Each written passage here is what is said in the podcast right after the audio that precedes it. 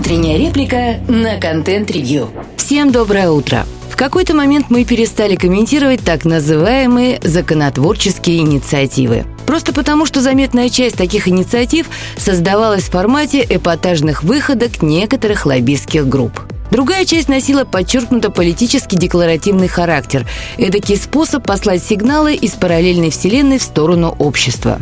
Такой ситуации крайне наивно пытаться объяснять, что те или иные действия являются аморальными или ущемляют чьи-то права. Более того, в ряде случаев появление комментариев и вовсе является частью механизма продвижения таких законов. Мол, смотрите, какой значимый проект, его нужно обязательно принять, не просто так против него ведется мощная кампания.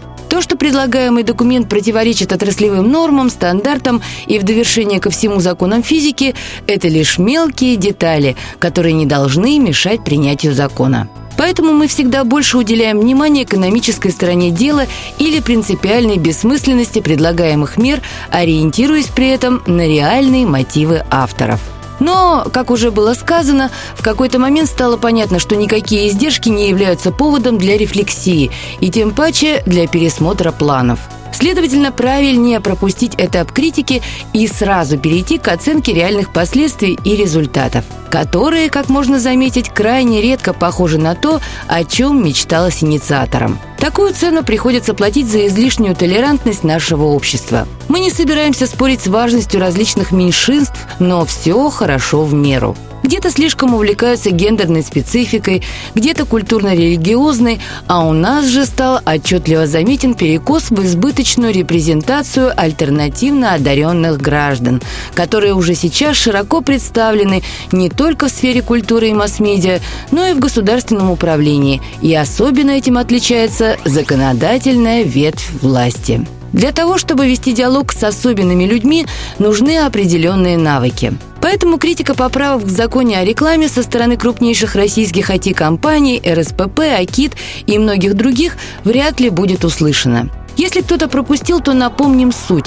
15 июля Госдума в первом чтении приняла поправки в закон о рекламе. Согласно тексту закона, в России должен появиться единый оператор цифровой рекламы. Предполагается, что им будет частная компания, которую выберут сразу на 30 лет для того, чтобы она контролировала все – от билбордов до сервисов в интернете.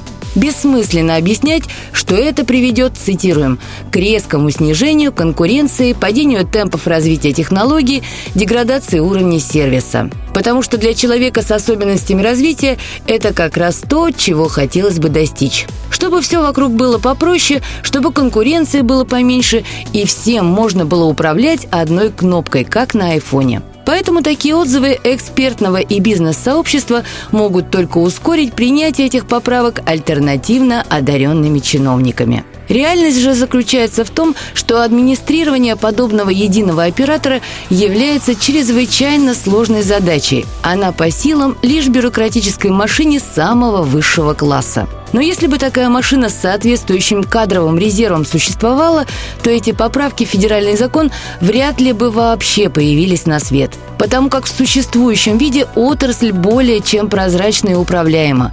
А значит и нет потребности ставить под контроль то, что и так прекрасно контролируется. То есть в результате, конечно, будет и деградация, и серьезнейшее падение доходов и все остальное но не столько от снижения конкуренции, сколько из-за административного коллапса, который наступит гораздо раньше.